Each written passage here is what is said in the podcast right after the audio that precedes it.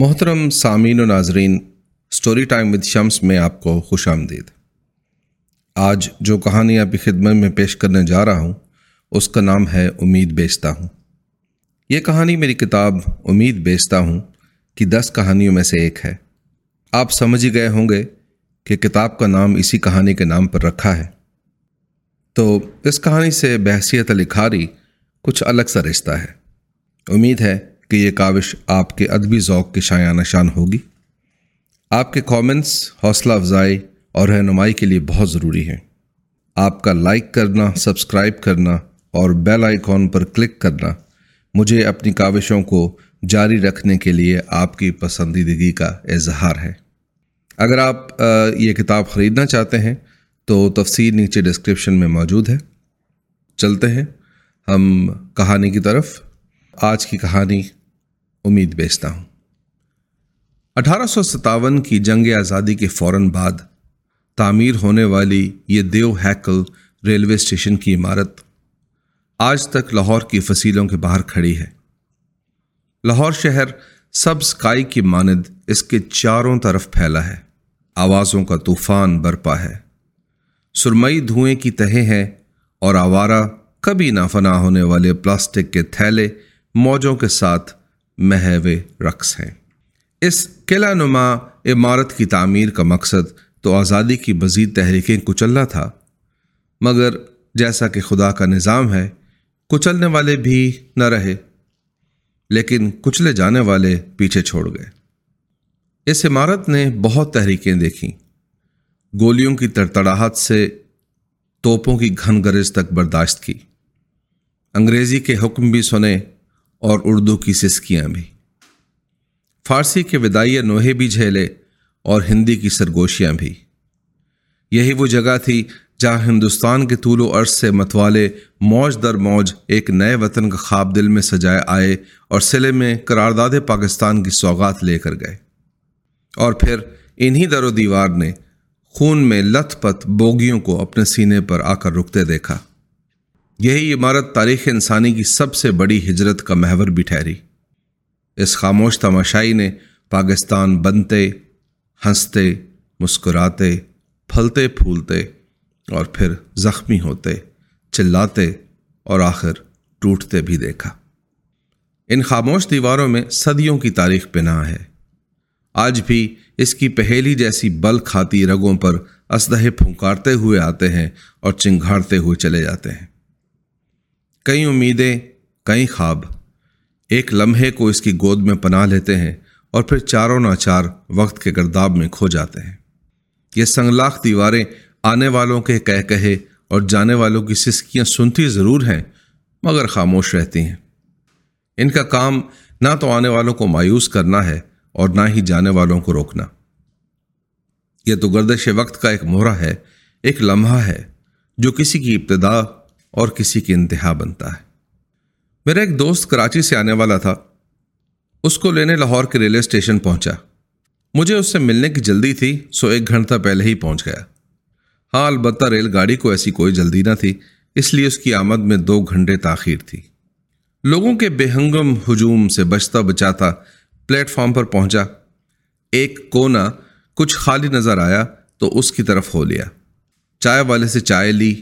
اور میں تماشا ہوا۔ ہم اپنے ہوا سے خمسہ کے معاملے میں بھی خود غرض واقع ہوئے ہیں۔ ہم وہی دیکھتے ہیں جو دیکھنا چاہتے ہیں۔ وہی سنتے ہیں جو سننا چاہتے ہیں۔ آنکھ کا دریچہ کھلا ہو تو کرنیں بلا امتیاز نقش بناتی ہیں۔ ان منتشر نقوش میں سے ہم وہی دیکھتے ہیں جس پر ہماری نگاہ مرتکز ہو۔ مگر یہ نقوش تو بلا امتیاز بنتے ہیں۔ قانون قدرت ہے۔ روشنی کی ہر کرن اپنے ساتھ ایک بصری پیغام لے کر آتی ہے اور آنکھ کے پردے پر سبت کر دیتی ہے۔ ہمارا ذہن یہ تمام متا سمیٹ لیتا ہے اور محفوظ کر لیتا ہے۔ پھر انہی مخفی نقوش کو ترتیب دے کر کبھی خواب بنتا ہے، کبھی شراب بکھیرتا ہے، تو کبھی مستقبل تراشتا ہے۔ اسی طرح ہر لمحے لامحدود آوازیں بھی ہماری سماعت کی چادر پر دستک دیتی ہیں اور محفوظ ہو جاتی ہیں۔ اب اس پونجی کو لاشور کا گرداب کہہ لیجیے یا مشاہدے کا سمندر۔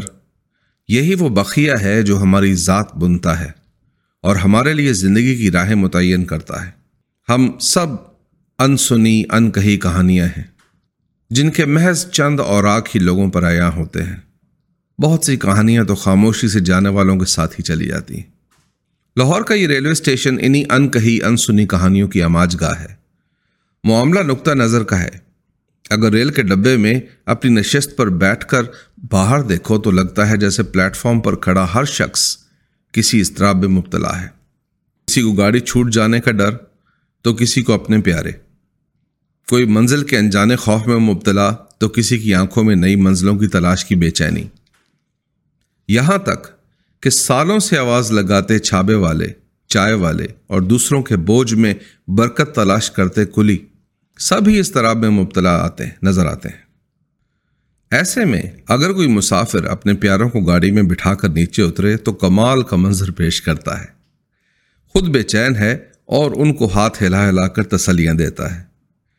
یہ کچھ کھو جانے کا خوف ہماری ذات سے ایسا نتھی ہوا ہے کہ قبر تک نہیں چھوڑتا۔ نشست پر آرام سے براجمان اس مسافر کے لیے باہر شور ہے اور اندر سکون۔ اس طرح سفر کا نہیں، منزل کا ہے۔ اس بے ہنگم دنیا میں کسی بات کا یقین ہونا بھی بڑی نعمت ہے۔ ٹکٹ لے لی، نشست مل گئی۔ اب تو بس منزل باقی ہے۔ سفر تو کٹ ہی جائے گا۔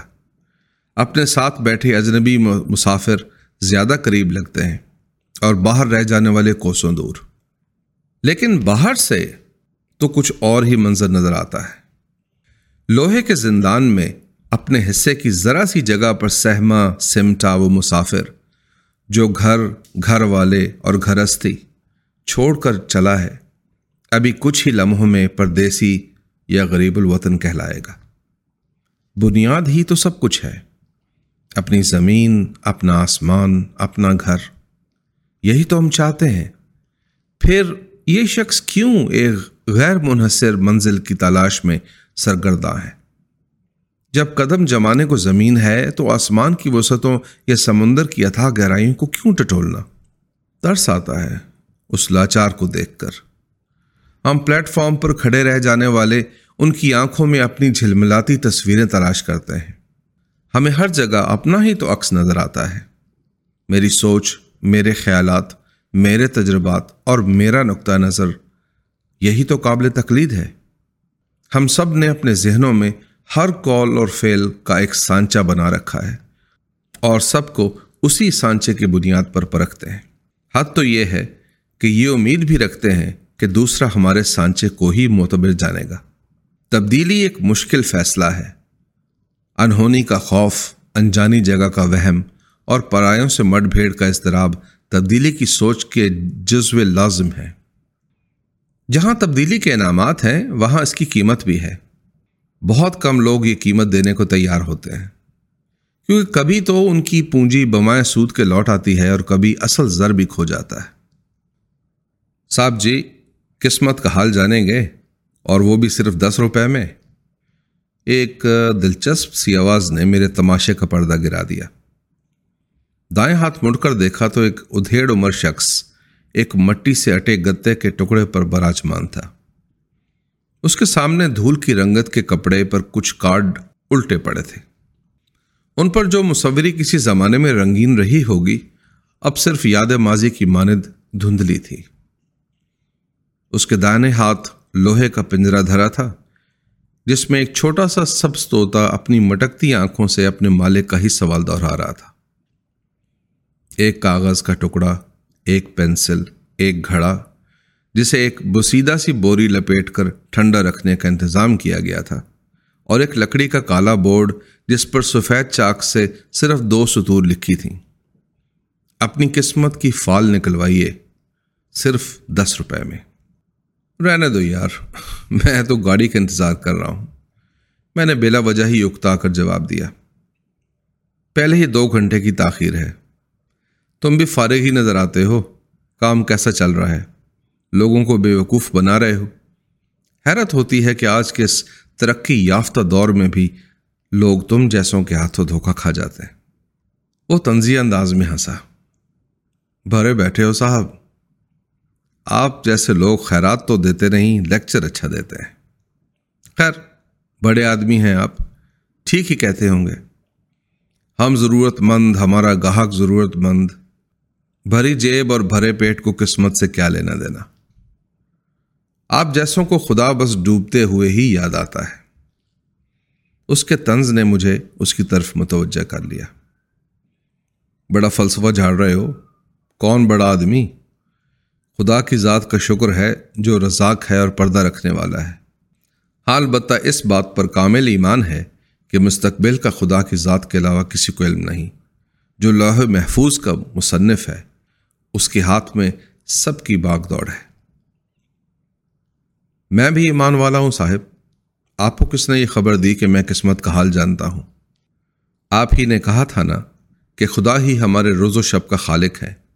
تو جناب، میرے ذمے یہ کام لگا ہے۔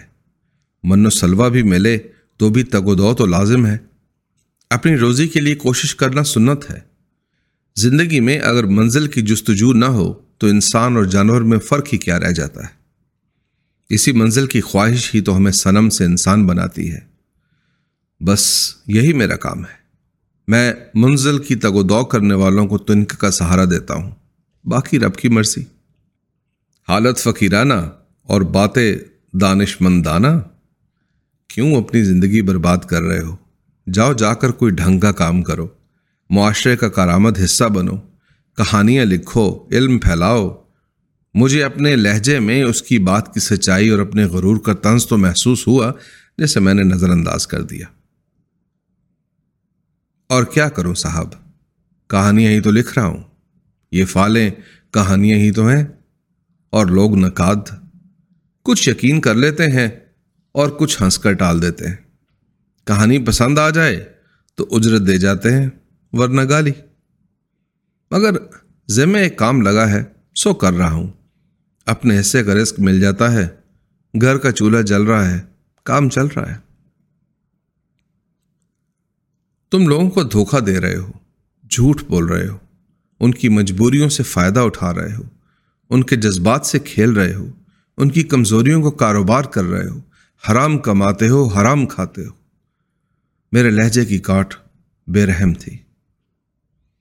چلیں دیکھتے ہیں۔ اس نے سکون سے جواب دیا۔ آپ کے پاس بھی وقت ہے، میرے پاس بیٹھیے۔ ہو سکتا ہے کہ کوئی خدا کا بندہ آ ہی جائے۔ خود ہی ملازہ کر لیجیے گا، ورنہ میرے تاثر کا سانچا تو آپ نے تراش ہی رکھا ہے۔ ہاں ایک گزارش ہے۔ اگر کوئی آ ہی جائے تو اپنے لفظوں کے موتی اس کے جانے تک سنبھال کر رکھیے گا۔ اس نے ایک مٹی سے اٹا، گتے کا ٹکڑا میری طرف بڑھایا، جسے میں نے جھاڑا اور اس کے ساتھ ہی زمین پر بیٹھ گیا۔ وہ مجھے میاں مٹھو کے گن گنوانے لگا۔ خدا جانے انسان کی جانور کے ساتھ اتنی افہام و تفہیم کیسے ہو جاتی ہے۔ نہ زبان کی مماثلت، نہ ثقافت کا رشتہ، نہ مذہب کا بندھن اور نہ ہی خون کی تقلید۔ لیکن یہ دونوں ایک دوسرے کے لیے لازم و ملزوم تھے۔ مجھے تو فال کے پتے محض دکھاوا ہی لگے۔ اصل کمال تو توتے کا تھا۔ بحثیت انسان، ہم انسانوں پر ذرا کم ہی یقین رکھتے ہیں۔ شک رہتا ہے۔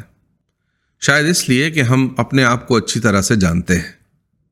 جب ایک بے پرندہ فال کا پتا اٹھاتا ہے، تو اس کی معصومیت پر کسی کو شک نہیں ہوتا۔ ہمارا اس سے لین دین کا کوئی تعلق نہیں۔ اسے ہم سے، ہمارے ماضی، ہماری خامیوں اور خوبیوں، یہاں تک کہ ہمارے مستقبل سے بھی کوئی سروکار نہیں۔ اس کی آنکھوں میں ہمارے لیے جذبات کی رتی تک نہیں۔ اسے ہمارے نمود و نمائش کی کوئی پرواہ نہیں۔ شاید اسی لیے ہم اس پر یقین کر لیتے ہیں۔ اسے معصوم کے لقب سے اس لیے نوازتے ہیں کیونکہ وہ ہماری اصل نہیں جانتا۔ انسان ہمیشہ اس سے ڈرتا ہے جو اس کے باطن سے واقف ہو۔ بھائی، کیا قسمت کا حال بتاتے ہو؟ ایک تھکی ماندی آواز نے ہم دونوں کو چونکا دیا۔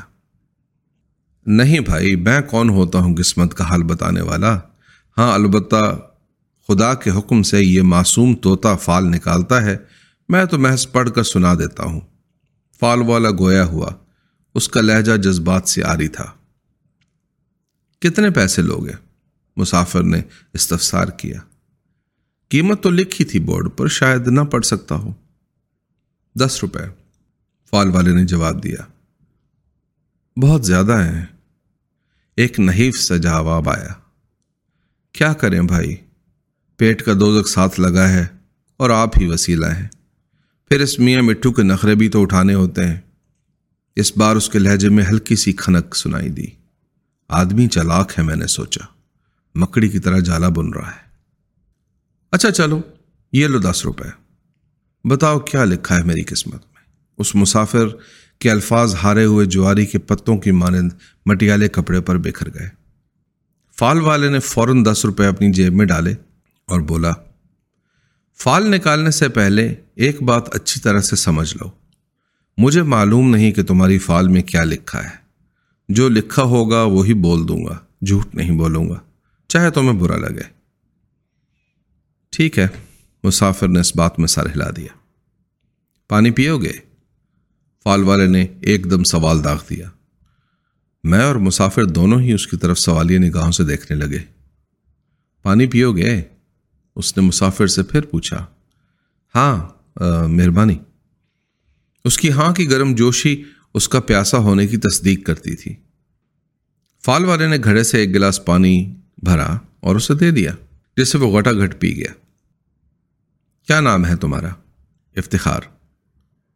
کہاں سے آئے ہو؟ جنگ سے۔ جنگ شہر سے؟ نہیں۔ اس کے نزدیک ایک قصبہ ہے، وہاں سے۔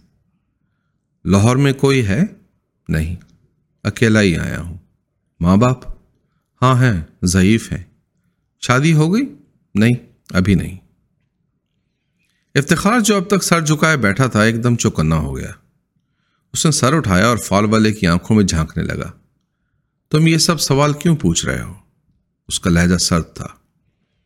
تم لاہور پہلی بار آئے ہو، پھر یہ نہ کہو کہ لاہوریوں نے پانی بھی نہیں پوچھا۔ فال والے نے نرم لہجہ اور چہرے پر دھیمی مسکراہٹ تھی۔ افتخار پھر زمین کو گھورنے لگا۔ چل بھائی میاں مٹھو، اپنے افتخار بھائی کی قسمت کا حال بتا۔ نکال اس کے حصے کی فال۔ اس نے پنجرے کا دروازہ کھولا اور ایک سوکھی ٹہنی آگے بڑھائی۔ میاں مٹھو بڑی شان سے اس ٹہنی پر سوار ہو گیا اور فال والے نے اسے فال کے پتوں کے قریب کپڑے پر اتار دیا۔ اب میاں مٹھو نے ہلکے ہلکے سے ٹہلنا شروع کیا۔ وہ ہر پتے کے پاس رکتا، دیکھتا اور آگے بڑھ جاتا۔ ایک چکر، دوسرا چکر۔ افتخار کی آنکھوں میں بے چینی اور اضطراب بڑھتا چلا جا رہا تھا۔ تیسرا چکر۔ اور پھر وہ ساتویں نمبر پر پڑے فال کے پتے کے پاس رک گیا۔ اس نے اپنی چونچ سے وہ پتا اٹھایا، جسے فال والے نے بڑی تندہی سے اچک لیا۔ اس نے پتے کو ہاتھ میں پکڑا اور اسے غور سے پڑھنا شروع کیا۔ جیسے اس پر موجود آڑی ترچی لکیروں اور ہنسوں کو مانی پہنا رہا ہو۔ پھر اس نے پینسل اٹھائی اور کاغذ پر کچھ لکھنے لگا۔ آخر میں اس نے کارڈ اور کاغذ دونوں ہی اپنی جگہوں پر واپس رکھے اور کھنکار کر سیدھا بیٹھ گیا۔ اس کی نم آنکھوں میں ایک کائنات تھی جیسے صدیوں کا سفر کر کر آیا ہو۔ کیا لکھا ہے؟ افتخار نے ہلکے سے پوچھا، جیسے خود بھی جواب سے خوفزدہ ہو، مگر فال والا خاموش رہا۔ کیا لکھا ہے؟ اس بار افتخار کے لہجے میں ترشی کا تڑکا تھا۔ پہلے تین مہینے بہت مشکل ہے فال والا ایسے بولا جیسے کوئی افریت ہو۔ رسک میں تنگی ہے، شاید کچھ لوگ بھی دھوکہ دیں۔ بہت کڑا وقت ہے۔ لیکن یہ ایک امتحان ہے۔ ان تین مہینوں کے بعد خیر ہے۔ خدا کی رضا سے سب ٹھیک ہو جائے گا۔ اگر تم ہمت کرو، دعا کرو اور کوشش کرو، تین مہینے بوجھ کے ہیں۔ اٹھا سکتے ہو تو وہ راہ لاہور۔ نہیں اٹھا سکتے تو اگلی گاڑی سے لوٹ جاؤ۔ افتخار جیسے بتسا بن گیا۔ اس کی ایک دوسرے سے نبردازما انگلیاں اس کے اندر کی کشمکش کی آئینہ دار تھی اس کا سر ابھی بھی جھکا تھا۔ مگر بدن میں تناؤ تھا۔ وہ ہلکا ہلکا ہل بھی رہا تھا جیسے وجد کے عالم میں ہو۔ پھر اگلے ہی لمحے وہ اٹھا۔ اس نے فال والے کی طرف دیکھا اور بغیر کچھ کہے ریلوے اسٹیشن کے برآمدے سے ہوتا ہوا لاہور کی بھیڑ میں گم ہو گیا۔ یہ تم نے کیا کیا؟ میں نے الجھ کر پوچھا۔ ایک شخص، جو پہلے ہی مجبور تھا، تنگ دستی کا شکار تھا، تم نے اس سے بھی دس روپے چھین لیے۔ یہ کہاں کی انسانیت ہے؟ خود غرضی، فریب، جرم بول لیا؟ اس کی آواز جیسے کسی سرد خانے سے آئی ہو۔ اب سنو، یہ شخص گھر چھوڑ کر آیا ہے، ماں چھوڑ کر آیا ہے۔ سر کا سایہ اور بھوک کی دوا چھوڑ کر آیا ہے۔ کچھ تو مجبوری رہی ہوگی۔ ہم میں سے بہت سے لوگ اس مجبوری میں بے شرمی سے جیے جاتے ہیں۔ مگر یہ نہیں یہ کچھ کرنا چاہتا ہے، آگے بڑھنا چاہتا ہے۔ منزل کی خواہش ہے مگر اس کا تعین نہیں۔ جسم تیار ہے، لیکن ذہن خلفشار کا شکار ہے۔ ابھی تو یہ اپنے فیصلے پر پشیماں ہوگا۔ راتوں کو چھپ کر روئے گا۔ کسی جاننے والے کی بھیڑ چڑھ جائے گا۔ شاید کسی سڑک کے کنارے پر سوتا بھی ملے۔ نوکری کے لیے التجائیں کرے گا۔ ابھی تو اسے سچ مچ کی افلاس اور مجبوری کا مطلب بھی معلوم نہیں۔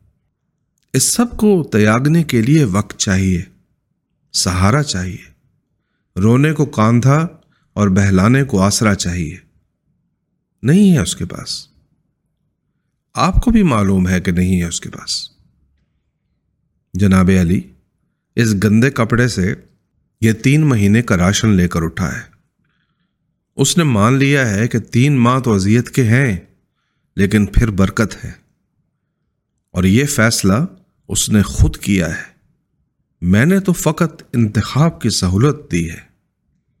آپ کہتے ہیں کہ میں نے ظلم کیا، جرم کیا۔ میں نے تو دس روپے میں امید بیچ دی ہے۔ اگر آپ میں ہمت ہے تو قیمت لگائیں۔